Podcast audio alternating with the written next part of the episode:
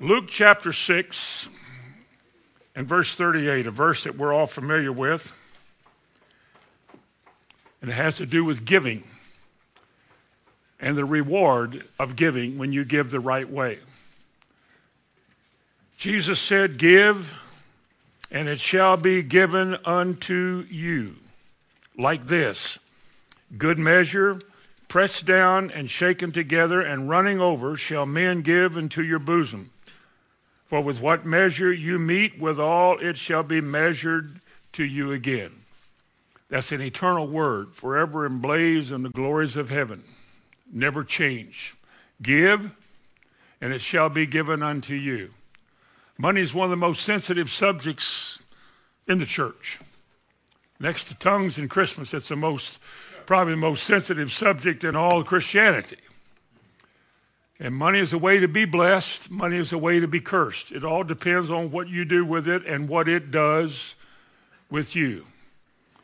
The Bible says God gives us richly all things to enjoy. He never asks us to be controlled by those things, to be greedy or covetous or be ruled by possessions. And it's hard for people not to be ruled by possessions because you consider how hard you've had to work in your life and how many hours you put in and many of the struggles you went through to get what you've got. And it's hard to let go of some of that just because the Bible says to give. And it's a real challenge. It's a real test of a lot of people's character. But those that do find, as I hope you can learn tonight, when you do give, as God motivates you, God blesses you. There's another kind of a spirit, there's a religious spirit that makes you give everything you have, even when you shouldn't. And makes you think that, oh, you'll be real spiritual if you give everything or just go overboard with this. And that's never been a way of blessing. That's always been a way of, of difficulty. But when your heart is right and you're responding to God like the widow, it's not how much you give, but it's the reason that you give. The two mites, Jesus said, she gave more than all the rest of them not in quantity or in value, but from her heart, what she gave. Now, in Luke 6, when it says, Give and it shall be given unto you, he ends that verse, if you'll turn to 2 Corinthians chapter 9, he ends that verse by talking about measuring and giving back. And he says, How much you give is up to you. He said, if you measure it out in abundance, it'll be measured back to you abundantly. In chapter 9, verse 7, he said, Every man give according as he purposeth in his heart, so let him give, not grudgingly or of necessity. God loves a cheerful giver. And just before he said that, he said, But if, if you sow sparingly, you'll reap sparingly. You sow bountifully, you'll reap bountifully. It really is up to you. There's nothing legal about this verse of Scripture. It has nothing to do with the tithe. It has nothing to do with the traditional tenth that a church has considered the standard for all giving. This has nothing to do with it. It's really between you and the Lord here. It's not between you and a law or a rule because you never make yourself right with God by observing rules. That's the law. No man could ever do it anyway. Now it's a relationship. He that knows to do good and does it not, to him it is sin. He didn't break a law somewhere, but something that was a conviction in his heart that God put there, he's not doing it. See, I believe this. I believe walking under grace is a little more difficult than walking under the law. Think of how much we've been taught and how much we profess to know about scriptural matters. That being true, think of what's required of us. Think of all the things that have been taught that we are responsible now to do as, as Christians. And it's not always that easy, but again, eh, God blesses us. He gives us more, and He expects us to respond and do what He said and love Him on His terms and, and do it that way. Now, we'll come back to 2 Corinthians 9 in just a moment, but we began last week talking about who do you give to when it comes to giving in the church. Who do we give to? Again, the mindset of traditional Christianity. I grew up with it. I'm sure you probably did too. That God wants a tenth. and we limit ourselves to a tenth or we try to gain that kind of giving. Most people don't give a tenth. I think the average church member, uh, with some poll that was taken somewhere, the average member of a church, Christian, will give 2.2% of his income per year. That's an average. Some obviously do a lot more and some don't at all. 10% is quite a bit. I mean, you think of how much that is in regard to how much you've got.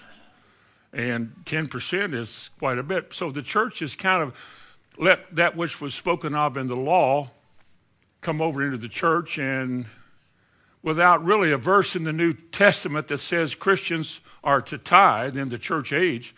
We've just assumed that that's what we do anyway, and instead of looking for something to verify our giving, we just assume that 10% is, is enough or 10% is right.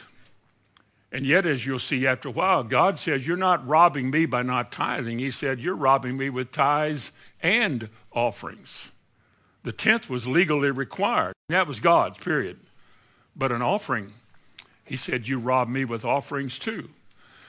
And so we want to look at some of those things tonight because giving, first of all, we said last week was to begin with the poor. We give to the poor.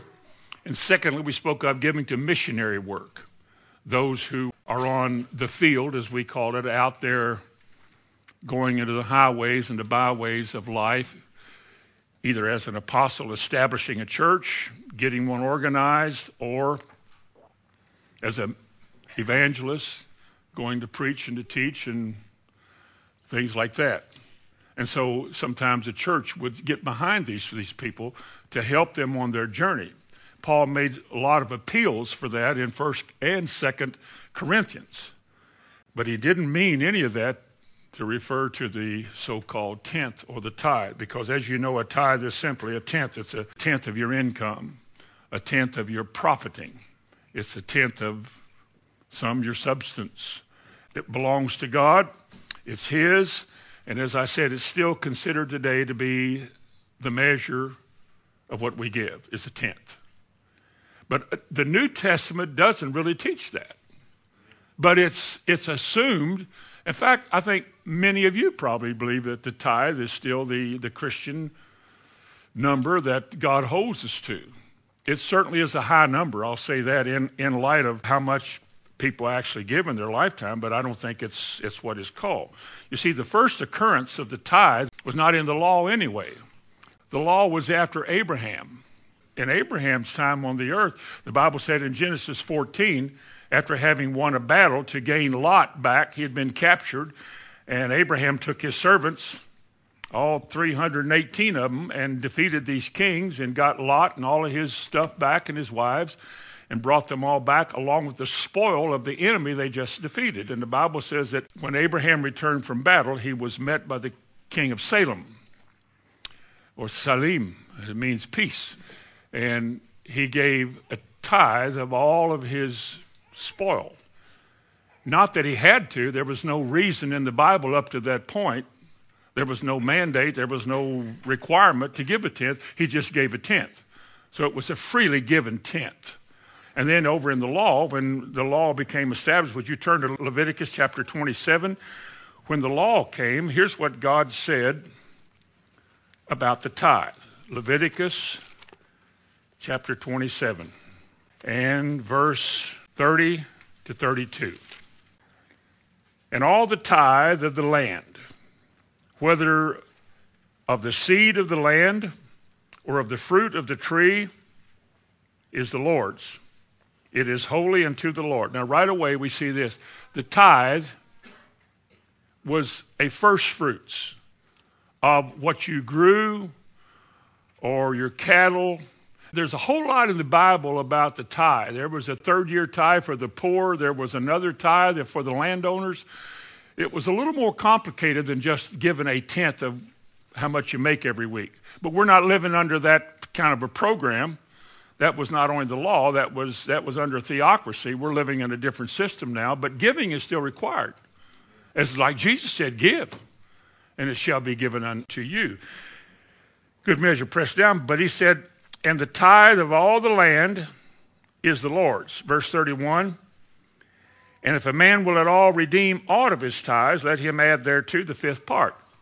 If he brought his big basket of uh, summer fruit in there and it was the best he had ever seen, and he really would like to keep that. I mean, it was his best, it was the tenth, right off the top. And he was thinking, boy, I'd like to have that, buy it back. And the priest would come over and he would put a value on what you brought. You know, these cattle passed under the rod, and every every certain one they hit that with a rod, and that was the Lord's. That was belonged to the Lord. Now, if you want to buy it back, you have to first of all, what's it worth? Well, the priest would look at it and he would say, that basket of fruit is a hundred dollars. Well, I like to keep it. It'll cost you 120. If you want to keep it, give them 120 whatever shekel dollars that they had, and you get to keep your fruit, and the money goes to the priest. And if you want to keep your animal, he said that animal's worth uh, $200. Well, then it'll cost you 240 to keep it. All right? If you wanted it bad enough, you just bought it back from the Lord at 20% more than what it was worth. So you really got to want it to keep it. But it was the Lord's. There was no way of getting around it. There was no circumventing that. It was the tenth, the very best, the first fruits. It all belonged to God. And throughout the whole tithing question and the tithing system, if you want God's favor in your land, in your family, and in your life, you tithe. You always give God what's His. And He often challenged them, like He did in Malachi 3. Prove me. Didn't He say that? Prove me herewith. See if I won't open the windows of heaven. So you see, it belonged to God. It wasn't yours. And, and it was to be given to God. And in all the times of Israel's history, when they didn't support the priesthood or they didn't give the, the tithe, the country went into, into decline. Because you see, the purpose of the tithe, if we ask the question, why did God say give a tenth? What was the tithe for? It certainly wasn't to build buildings with. It was never intended to be a part of a building program. That was always a free will offering. So, what was the tithe for? The tithe was strictly for the priest. God said, the only people in of the people of my inheritance, all these 12 tribes, they got one tribe, the Levites, that got no inheritance. All the other tribes got a piece of land. They had sections of land. They had Judah and Issachar and, and Dan and Naphtali and all. But the Levites got no land. They had nothing. God said, You are my inheritance and all the best and all the first fruits and all the tithe of the land, I'm giving that to you. And not just once a year when they would bring in their crops in the harvest season, but throughout the year when they offered various kinds of sacrifice for various sins, peace offerings, sin offerings, that throughout the year the priest ministered in the courtyard to take care of all these uh, sacrifices. And God always gave the best portion most of the time, the very best portion of what was brought in to be sacrificed went to the priest. And there was so much of it that they had to have a storehouse to put it in. And they had a couple of men who were in charge of the storehouse, but the, the storehouse was the place where all the tithes were brought. And if you had 30 or 40,000 priests that had to feed off of that storehouse, you, you realize that there, there had to be a lot brought in to take care of 30 or 40,000 people. And if you don't bring in enough for them to eat on, they're going to have to get a job. And when they get a job, they can't minister anymore. If they don't minister before the Lord, we all suffer. That's the history of Israel, and that was the way that it, that it worked. Turn to Numbers 18 and verse 6. And I, behold, I have taken your brethren, the Levites, from, from among the children of Israel. To you they are given as a gift to the Lord. Now, would you agree with me when God says the Levites are a gift? That is, they're a special presentation to you. If they're a special gift, then there's a good reason for them being a gift. Let's go on. He said they are a gift for the Lord to do the service of the tabernacle of the congregation. That was the focal point of Israel was a tabernacle. And the focal point of the tabernacle was the ark. At least I believe it was. Verse 8 And the Lord spake unto Aaron, and he said, Behold, I have given thee to the charge of thine heave offerings of all the hallowed things of the children of Israel unto thee. I have given them by reason of the anointing. It's a special call and function that you have that God gives you to do. And to thy sons by an ordinance forever. Now, when it's an ordinance, it is mandated. This, you, this is the way we're going to do it, period. Verse 9, this shall be thine of the most holy things reserved from, from the fire. Every oblation, that's a drink offering, every meat offering of theirs, every sin offering of theirs, and every trespass offering of theirs, which they shall render unto me, shall be most holy for thee and for thy sons. And he said in verse 11, This is yours. All these offerings are yours. Verse 12, and the best of the oil and the best of the wine and the wheat, the first fruits of them wherein of which they shall offer unto the Lord, them have I given unto you. And whatsoever is first ripe of the land, which they shall bring unto me, unto the Lord, shall be yours. Every one that is clean in thy house shall eat of it. Everything devoted to Israel shall be yours. Now, let me ask you something. Did they get good stuff?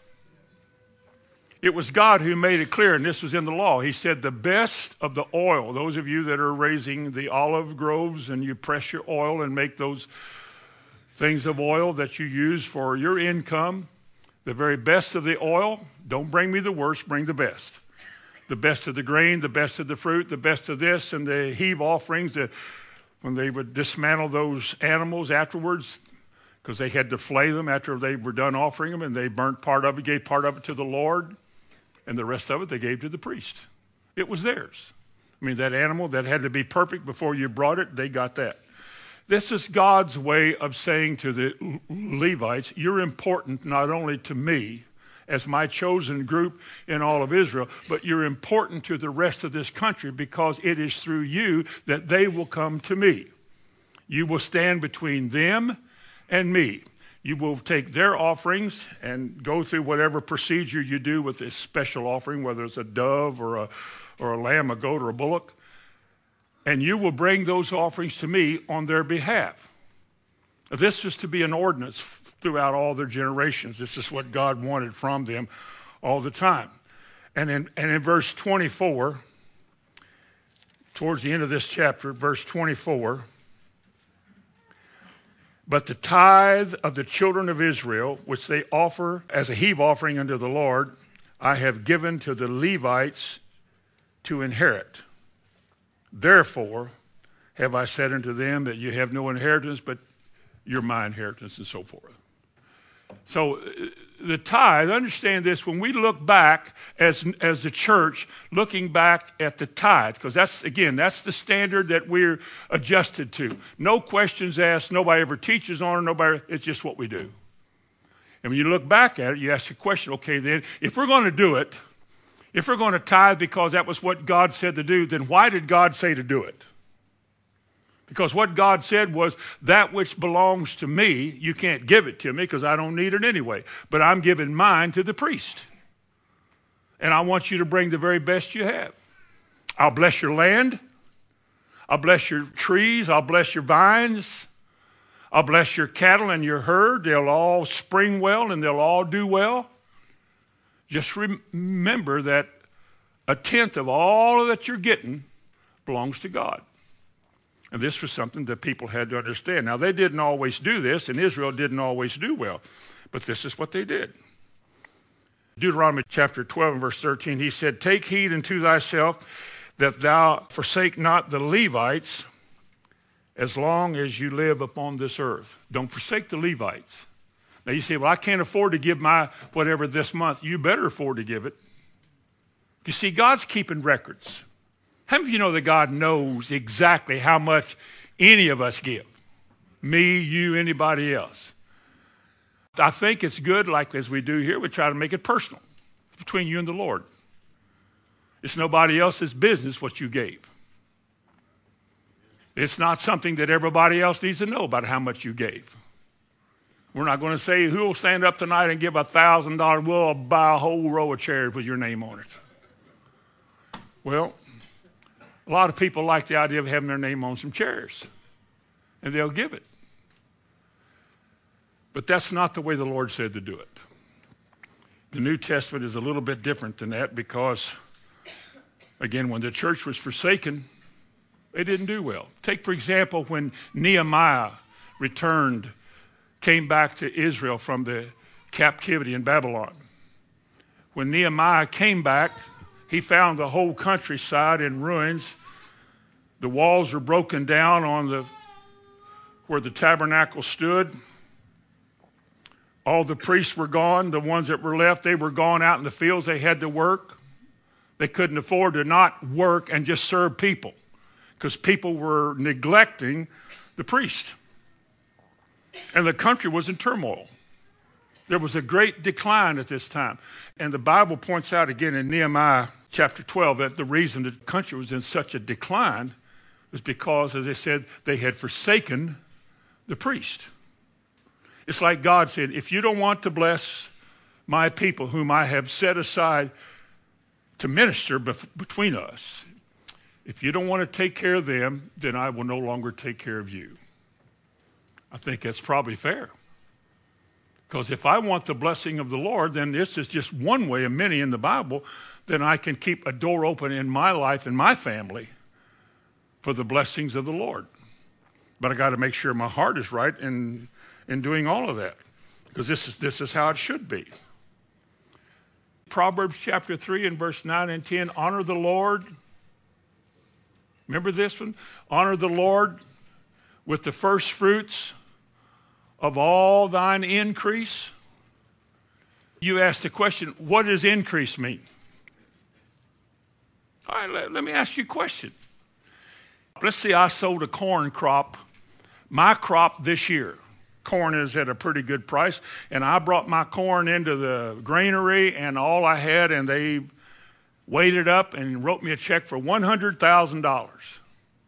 Now, is that my, if I tithe, do I tithe off that $100,000? Was that my increase? Well, it took 80 to grow it. I had to buy seed, fertilizer, had to plow the land, and then they had to keep the weeds out of it. Now, I got $100,000. It cost me, let me get it more reasonable. Let me just say 50. It cost me $50,000 to grow a crop to make 50. If you want to make money, you spend money. So if I made $50,000, if I increase myself by $50,000, do I pay taxes on 50 or 100? See, you figure it out. The Bible doesn't say that you have to do what everybody else does, but it's got to be as a man purposeth where?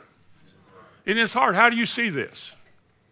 I remember this brought back a story one time of a lady in a church sold some property once and she got, it was reported, X amount of dollars. Pretty good low. I mean, it was something we'd all go, yeah.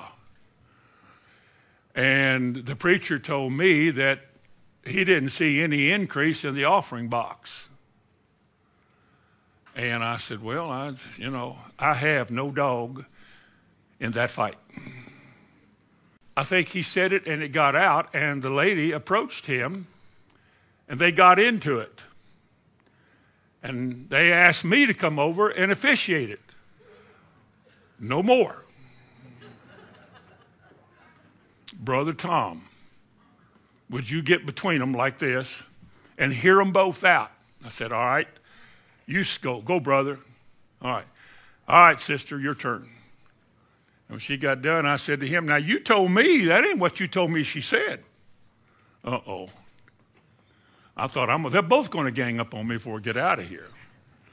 But as it turns out, her reasoning was that the land he sold for, I need a number, the land he sold for $300,000, he spent in, and then she justified what, all the money she spent, and therefore she actually gained uh, about a third of that. And, uh, you know, I remember her saying it, and I remember at the time, I don't know if I fully agree with that, but that's none of my business. Because everybody in the room has to stand before God with what you got and what you do with what you've got. You got a purpose in your heart. Because again, if I'm not restricted or restrained or under obligation to a tithe, then it's my heart. How much do you want out of this, Lord? What should I give? To whom? How? I mean, what do you want me to do with it? It's yours. I think if your heart's like that, he can just tell you what, you, what he wants you to give and you'll give it. I know when it came time to build Solomon's temple, God wouldn't let David build it, but he would his son. Bible said David gave out of his own pocket. By today's standards, close to a billion dollars, all the gold they gave. How could one man have that much money? And the elders of Israel, they got together and they gave more than he did.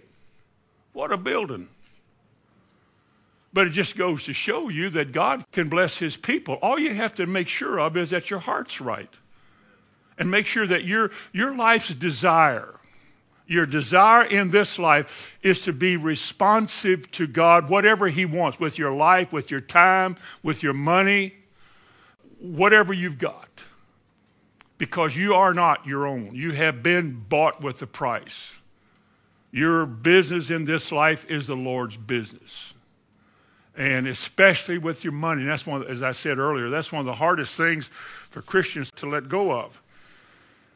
When Ezekiel became a king, he did the same thing that Nehemiah did. He began to repair the house of God. Hezekiah's dad, he wasn't a very nice man, but Hezekiah was. He wanted, again, the focal point in his kingdom to be the tabernacle and the work of God and, and make sure that God is glorified. And so he started building it back up. And Hezekiah was blessed in his lifetime. He really was. Now turn to Malachi 3. You see, all of that was said about the tithe, and it brings us to this. Malachi chapter 3 and verse 8. In the time of Malachi, things are not well at all. Now, this is the word of God to the people. He said, Will a man rob God? Well, there is no Christian in the world today who would ever admit that they rob God. Rob God? No, I don't rob God. Will you give? Well, I would if I could. Hey, I'd like to. I would. I wish I could give more than I do, but I mean, you know, times are not exactly easy, and you know, a bit of shutdown here and a slowdown there, and and uh, it's just a little bit difficult right now. I, I, I want to do better. So, in saying that, he justifies. This is a new way of talking to God. He justifies why he doesn't give, and it's all right, because as far as he's concerned, his heart's right. Now he's got money to to buy pet food with. He's got money to go out and eat with. He's got money to take a little mini vacation for the weekend with, but he doesn't have much for the Lord. And he's convinced because nobody would disagree with him. It's okay. Now, I don't know who was robbing God here. You don't know who's robbing. I don't know if anybody here is or not. How would I know? But I just know that God's keeping records. God knows everything. He said, You have robbed me. And they said, How have we robbed you? What, what are you talking about? How, how have we robbed? We've been coming here faithfully for 15 years. What are you talking about? We've robbed you. He tells them why. He said at the end of verse 8, in tithes and what?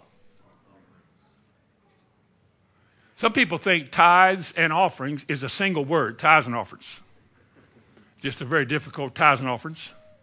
It's one word, one time, one tenth is it.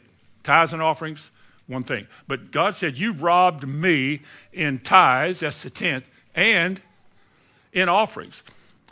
I went through the Bible this week to look at offerings, how offerings are used in the Old Testament, especially, and what God wanted from people. He wanted their giving from their hearts.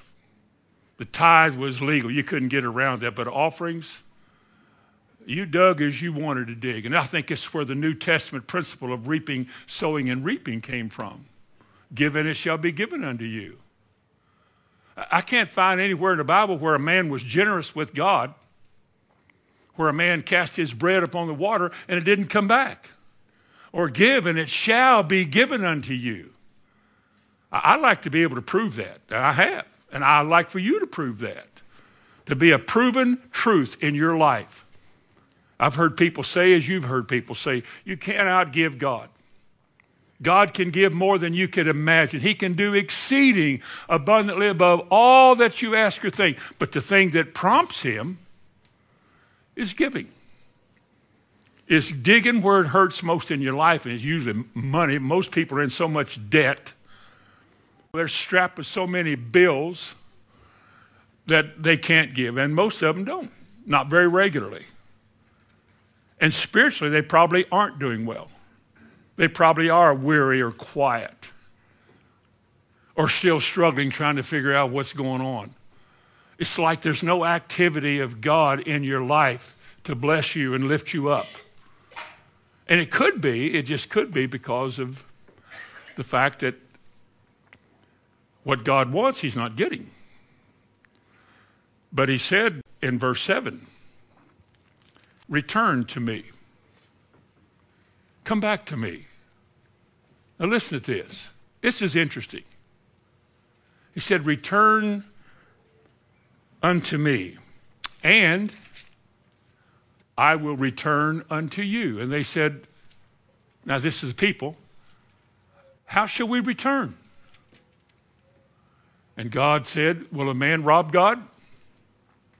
You've robbed me. You've robbed me with your tithes and your offerings. And he said, Plus, you are cursed with a curse. Is, is that still in the Bible? Verse 9, you are cursed with a curse because, or for, you have robbed me, even this whole nation. Now he said, Return unto me, and I will return to you. How? In tithes and offerings in your giving. Look at what he said in verse 10. I like this as a promise. This is how God will respond because he can. He said, Bring ye all the tithes into the storehouse, that there may be meat in my house, and prove me now herewith, saith the Lord of hosts, if I will not open to you the windows of heaven and pour you out a blessing, and there shall be not enough room to receive it. Now, who's got that testimony? You think of it. This is the promise of God. Prove me. I remember words similar to these, this kind of a theme, many years ago when I wrestled with the idea of giving this tent.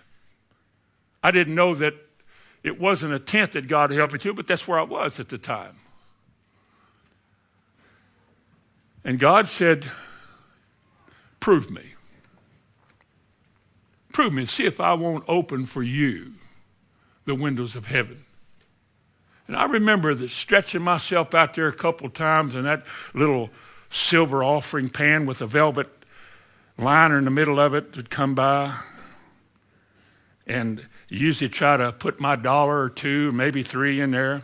And I remember putting a 20 in there because I almost made $200 a week then and putting a $20 bill, and I'm thinking, this is hurting me deep. This is really, I mean, I am bleeding somewhere. And I didn't go look at the clock. Okay, where's my blessing? You see anything yet? You got anything coming? I just began to do it, not looking for the blessing, and realized, like later, as we usually do, later. You just start living in a certain way, and down the road later, you realize that you're doing better than you've ever done. And you've given more than you've ever given. And you're doing better than you've ever done. And you pick up hitchhikers, and you take them to a motel, buy them some food. Even one time, fixed, almost overhauled a man's car. Bought him groceries. The car dealer was so happy, he paid for it. And we just gave. And it seemed like the more we gave, the more it came in. And I remember back in the, had a Bible study in Lexington, Kentucky. I had told my accountant, Mrs. Smith, said, How much will you claim for next year so we can set your quarterly payments up on what you're expecting?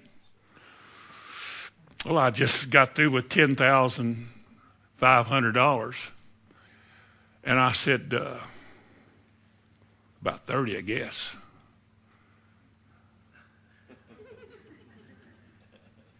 I mean, $30,000 was more than the government had. 30, I know, I know. $30,000. Oh, okay, you know, because Christians aren't supposed to, you're not supposed to be blessed like this. I, I, what are you? Yeah. Well, you would have thought I would cross my eyes and stood on my head and told a joke. And I remember down in Lexington, Kentucky, the Bible study I had down there years ago. Years ago. I remember the, the people started coming. I used, I, and I remember I used to think, why are they coming? I mean, a bunch of people come. I mean, like four or five hundred people were coming. I thought, why are they coming? I'm having a great time. I mean, I'm having a big time. And they keep coming. And I remember the night they stuck a check in my pocket and driving home. It was $3,000. Well, that was more money than, than I had ever had. Well, no, it wasn't. I had that once before. By $3,000. And I remember thinking, driving down the road, praise God. Uh, I remember thinking, what will I do with this? And one of my friends back in Charlestown, needed a set of tires on his car. And I remember just casually asking him, What kind of tires are you looking for? And he told me, and I went, I said, Well, go down to that Goodyear store and get them. He said, I ain't got any money for that. I said, oh, Don't worry about it. Went down and got them, and the next thing you know, we started giving money away and helping people and doing. And I'm telling you the truth, the more it went out, the more it came in.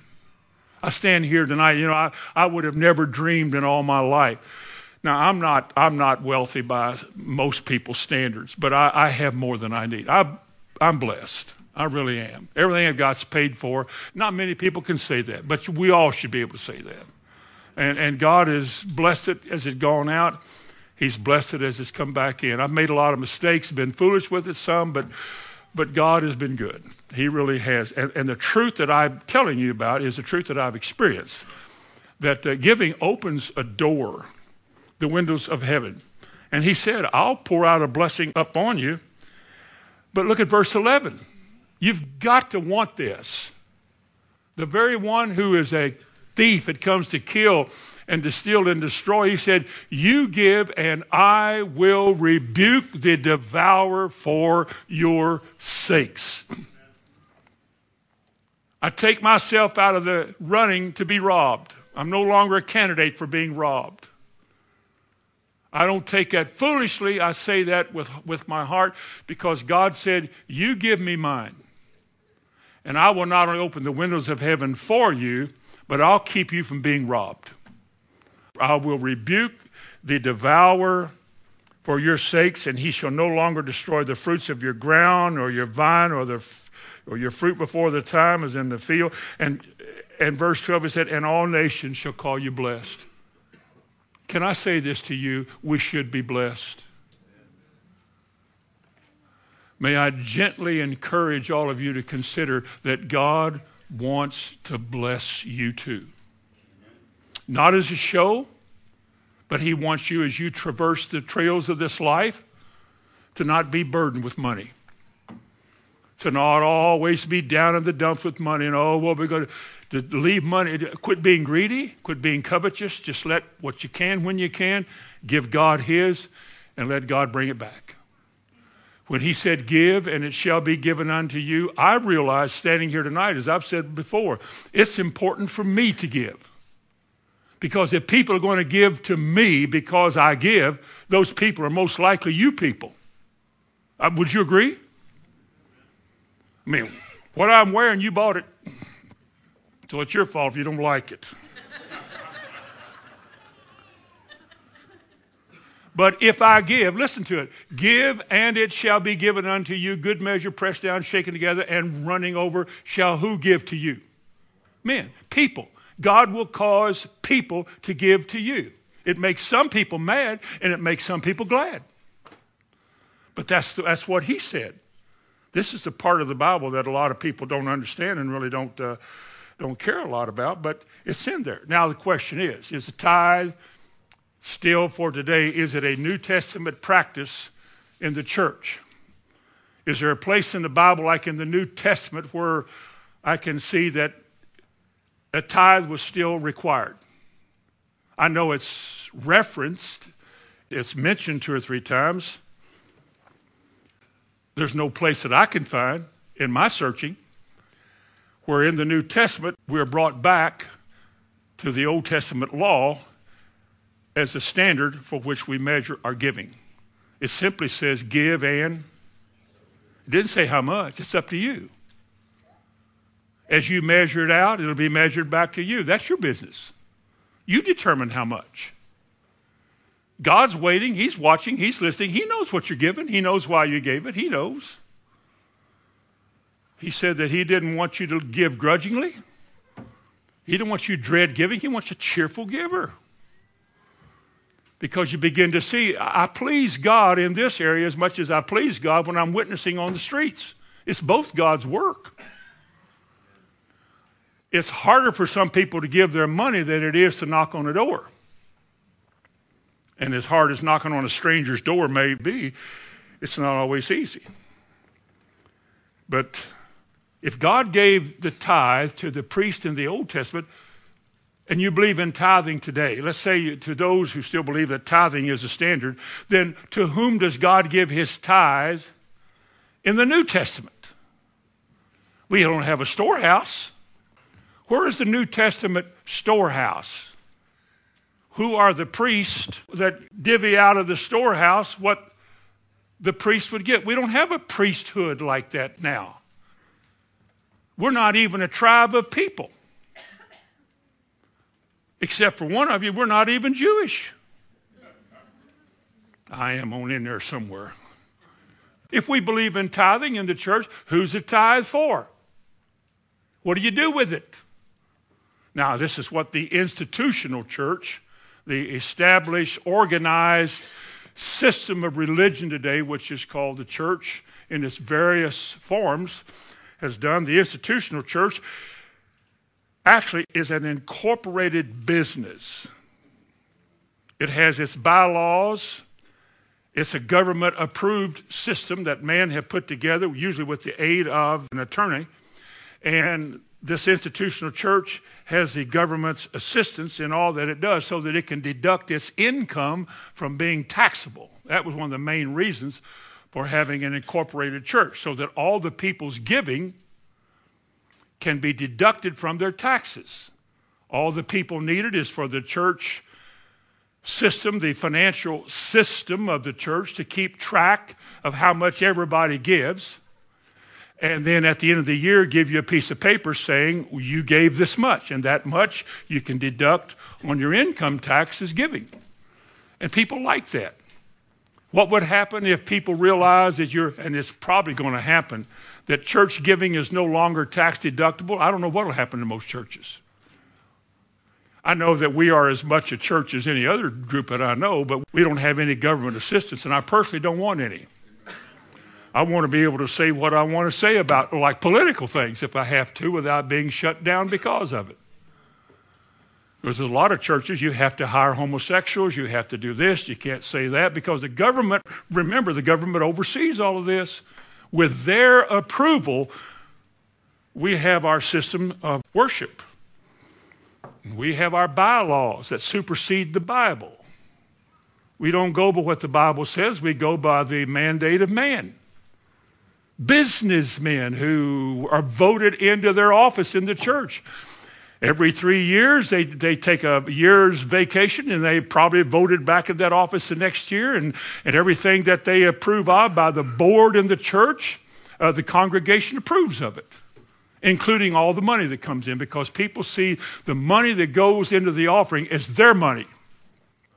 They give their money and they want to tell what they're going to do with their money. Now, if you think that's a tithe, you never read anything. Because the tithe had nothing to do with being answerable to the people. It was strictly God's offering. And he gave it to the priest. And he wanted them to be taken care of well. He didn't want them to struggle and suffer with having enough to eat or having less than, than they should have. But the institutional church has a financial system. The money belongs to the people. It's not somebody's money, it's our money. And we will every year prepare a budget for ourselves and each department in the church that spends money for supplies, Sunday school, the bus ministry, or, or whatever you do, the vacation for the preacher, we budget that out of the uh, income, and that's how it's spent. And in this institutional church, the pastor is somebody that they have hired. He signed a legal contract to do his duties, and the church tells him what those duties are. Bible has nothing to do with this system. Absolutely nothing. And it'll never change because people will never let go of this. And if you told people today that the money that was given by people was given to a person or to a person who is in charge of the, the finances of the church, they would think that is the worst thing I've ever heard. That's the worst thing ever. You mean a man would get that money? How much is he getting? Nobody knows. I've never told anybody. Have I ever told y'all how many millions of dollars I get? Well, I'm not broke either. And all the bills in the church I paid for. Most of the missions, if I can get to them first, I try to pay that too. You know, the people who need help. It's just fun. It's good for me to give. And our church, let me tell you something, our church has been blessed. You have been blessed. And our church has been blessed. I mean, the income that you've made and the giving that you've given, whoever you are, we're blessed. We really are blessed. We've never had to ask you for a dime. And the only time an appeal has ever been made for money is if there was a need in the church. That instead of me just taking care of it, it'd be best if we all chipped in and did something about it. And that's the New Testament system. That's just the way it should, it should be. The church, has, again, has its hired ministers. The minister in a local church is not the head of the church. He's hired by a board, a board that dictates what he does and what he cannot do, where he's going to live, how many Sundays he preaches, and how much time he can take off. They give him an insurance program. They give him some kind of a retirement thing. They pay his medical insurance policies, and, and those are his perks that he gets for becoming. That's their appeal they made him, to him for all of. Come on, we give you all this stuff. We got a nice parsonage. The pulpit committee went out to look for him, found him, and said, "We'd like you to be our preacher. Let me tell you what we got." Like they're recruiting somebody. Look at here what you get. And most preachers are for sale. And you know that. You may not want to admit it, but you know that is true. Most preachers are for sale. They're afraid to say some things the Bible said for fear they get fired. And to accommodate that fear, they back off, water it down, leave it alone, and try to make you comfortable and happy, knowing that if they can do that, they get to stay and enjoy their time. I think it's a shame. I think it's a travesty I do. I really do. Standing here, and I, I think it's a travesty that a religious system has gone so far downhill through the centuries that it's come to this. We talk about tithing. Oh, I tithe. I give my tithe. You can't find that in the New Testament. You can find a reference to it, but you can't find that that's what God holds us to. Go back to 2 Corinthians 9. We started earlier. 2 Corinthians 9. This is what it says as according to how we ought to give. And it's pretty plain, it's pretty simple. We read it a while ago. Chapter 9, verse 6. He says, But this I say, he which soweth sparingly shall also reap sparingly. And he which soweth bountifully shall reap also bountifully. Now, this is not talking about a tithe. And chances are because it's talking about giving to those in another place that need help. I'll give them that. Because like in 1 Corinthians chapter 16, if you went back a few pages, of verse 1, it talks about giving to the necessity of the saints. It's in chapter 16. But over here, back to giving, and what I believe is the New Testament way he that sows sparingly shall reap sparingly, and he which sows bountifully shall reap bountifully. Notice verse 7 Every man according as he purposeth in his heart, so let him give, not grudgingly, not grudgingly, or of necessity, for God loves a cheerful giver.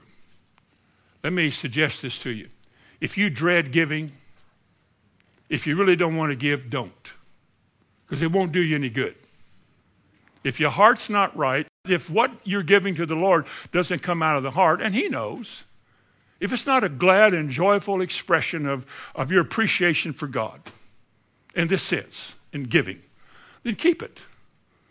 Because if you give grudgingly or of necessity, that's not what He wants. Every man according as he purposeth in his heart. And verse 8 says, And God is able to make all grace abound towards you, so that you always having all sufficiency in all things might abound to every good work. And he told them back in chapter 8 and verse 12, he said, For if there be first a willing mind, it is accepted according to what a man has, not according to what he doesn't have. You don't give what you don't have, folks. You don't do that. I remember it was a Social Security check somebody sent me once. Lady in another state wanted to bless me. So she sent me her Social Security check. I think it was eight or nine hundred dollars. And I remember looking at that thinking, this is all the woman's got. I took it and I wrote a note and I, I, wrote a little letter actually and put the check back in an envelope and I sent it back to her and I said, I want to thank you for giving and I receive it and I thank you for this that you've given to me. Now I want to bless you. I want to give it back to you because this is your livelihood. You need this more than I do, but God knows your heart. You gave it, I received it, you get it back. I don't think God wants you to give what you don't have. You understand? Because I don't think He's in here asking anybody if you're one of those that need to hear this in detail. I don't think He's asking you to give what you don't have. There may be times He would, and that's not my, I can't question that. But I think most of the time God just leans on us and says, Have I blessed you this week? Have I blessed you this month? If I said to you in, in here tonight, how many of you are peacefully blessed? Is that from God? Well, of course it's from God. Then it should be easy, if you think about it, it should be easy for you to think, you know, God has given me this peace and joy. God has given me what I, the car or the cars that I'm driving. He's given me the house, health, children. He's given me this and uh, that. You know, the least I can do is respond to God in such a trivial way as money. Money is so cheap. People will give their bodies for it, they'll lie for it, steal for it, kill for it how cheap a person's life is. You lay it down for money. But you've got some money, and he said, and you just respond to God. That's what he would say. Give it back to God. He wants you to give it willingly. In fact, that's what God asked for in the book of Exodus. He said, when it comes to building and, and doing something special, he said, I want it to come from willing hearts. Every man who gives willingly, I will receive your offering. You'll find that in Exodus chapter 25 and Exodus 35. And another verse I want you to see is in Ephesians chapter 4. Just keep going to the right, two books. Ephesians chapter 4 and verse 8. And let me ask you the question Was the priesthood considered a gift from and for the Lord in the Old Testament? Is there a New Testament counter? The New Testament counter to that is Ephesians 4 and verse 8. Wherefore he said, when he ascended up on high, he led captivity captive and gave what? He gave gifts to men. He that ascended is the one who gave gifts, verse 11, to men. It's Jesus. What did he give? He gave apostles, prophets, evangelists, pastors, and teachers.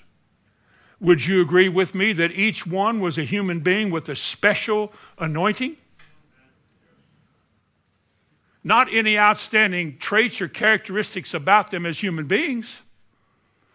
The Bible says about the Apostle Paul, his bodily stature was weak.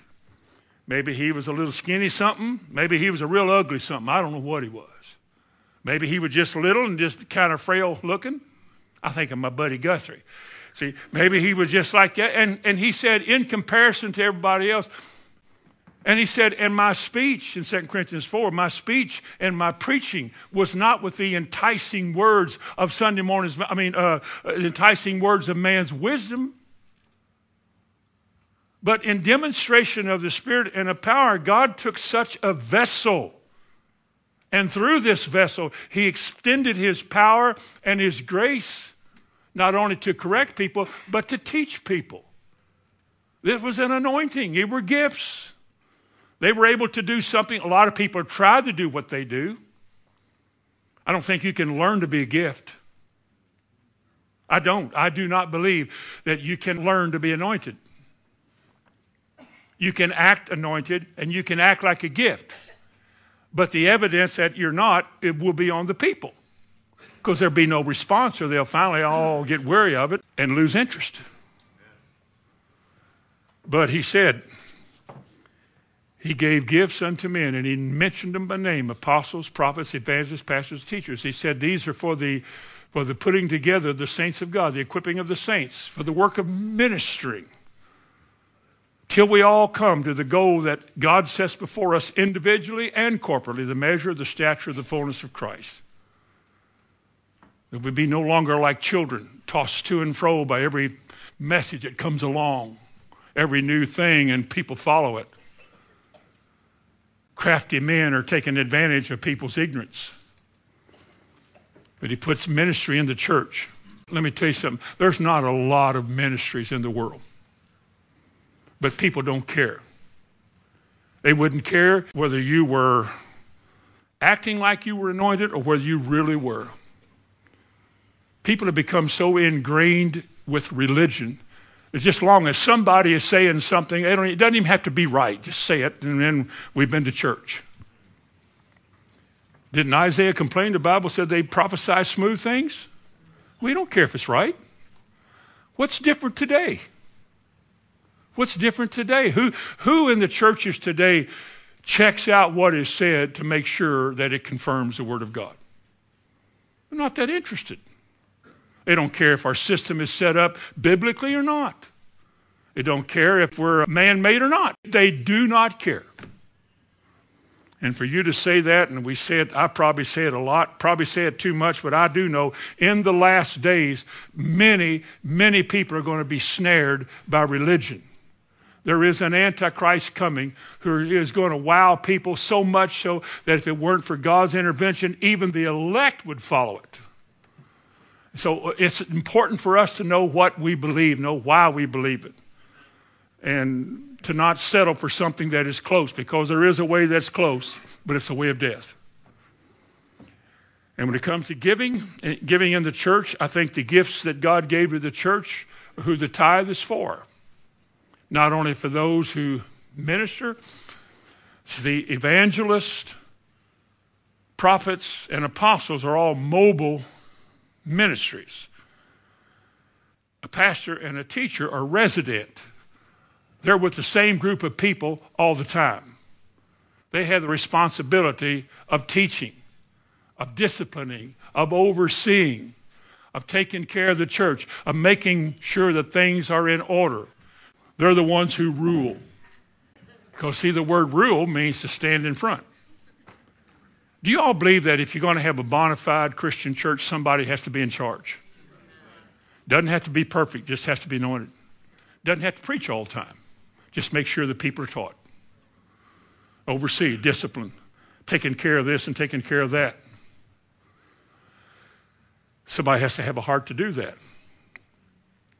These are the ones that in 1 Timothy 5 that labor in the Lord. Labor is a word of, of exertion. Go to 1 Timothy 5, if you don't mind. I know you don't mind. 1 Timothy chapter 5 and verse 17. Let the elders that rule well, that again, that word means to stand before. It means to stand in the front, to oversee. Let the elders that rule well be counted worthy of double honor, especially those who labor in the word and doctrine. Now, if tithing was for today, they get two tithes. Because you use the word honor in Proverbs 3 as, a, as relating to the tithe, honor the Lord with the first fruits. Well, that means they get 20%. But he's not saying that. He's just saying those who are laboring among you, who care about your souls, and who want to present you perfect before the Lord, count them worthy of double honor, especially those who labor in the word and doctrine. For the scripture saith, this is concerning your, his salary and how much people are keeping from getting that he could have had. For the scripture saith, Thou shalt not muzzle the ox that treadeth out the corn, and the laborer is worthy of his hire or his reward. Jesus used that about the ox, and he said, Now, does the Lord care about the ox, or is this altogether for our sakes? He said, if a man is laboring in the word, don't tell him how much of, of the grain he can eat and how much he can't eat. It's nobody's business. Just give him what he wants. Give him the grain. That's not easy for any modern era religious assembly to ever in this lifetime do. The idea that one man would get that much money or would have access to that much money the idea that all the money that goes into an offering box, one man is going to get it? That's not right. So we say, in what way is that not right? Give me something biblical here. I know what your opinion is, but give me something biblical. In what way is it not, not right? Well, there's too many people giving too much money. How do you know how much they give? You've never, have you ever counted the offering? How many of you have ever counted the offering here besides Naomi? Then how do you know? You don't know. And you can't say, man, he's raking it in. I've never asked for it. I've never requested people to give more. Never have. I'm only doing what I'm given to do with my heart, week after week, as, as I best I know how. This is what you're stuck with right now. It's all you got. And if God chooses to reward me special for doing that, is it all right? I said, well, look at how many people are here. Well, you can't count how many people are here. Not everybody works. What if there were a thousand people here? What would you do then? What if you had a thousand people and five times more came in every week? What would I do? I don't know. Personally, I don't think I could spend that. I'd probably put it into something else. I would. I don't know what I would do. I've never had the problem. But all I'm saying is if the anointing of God is on somebody and the anointing is changing you, affecting you, and blessing you, then your gift is to God for the anointing. I get rewarded. I get rewarded well. I'm not making light of that. I'm not trying to make more out of it. I, I'm rewarded well. If you don't want to give to the preacher, then you can give to the poor. We got a box for that.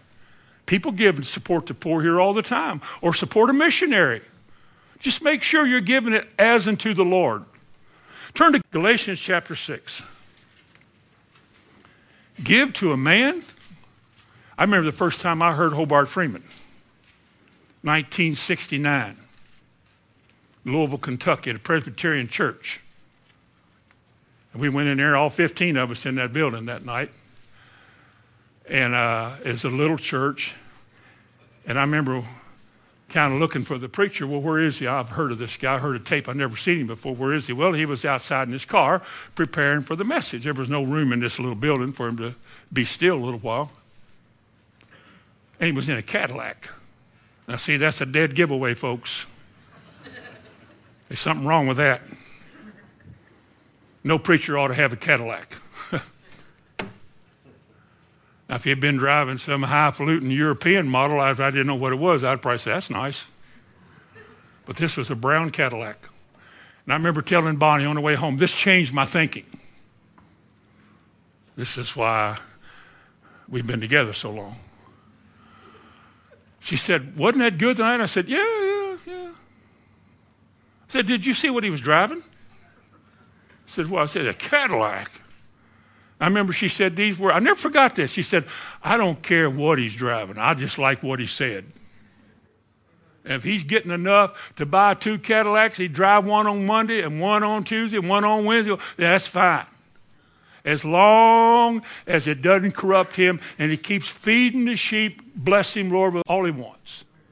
And he does. Galatians chapter 6 and verse 6. Let him that is taught in the word impart or share or communicate with him that teacheth in all good things. Be not mocked. And here we go again. Be not mocked. If you don't appreciate it and you don't give, you won't be appreciated and you won't get. Not either spiritually, the understanding of the word, or in other ways. But listen to it. This has never been the easiest thing for me to teach on because I am the receiver so much. But I know it's true. I know this is true.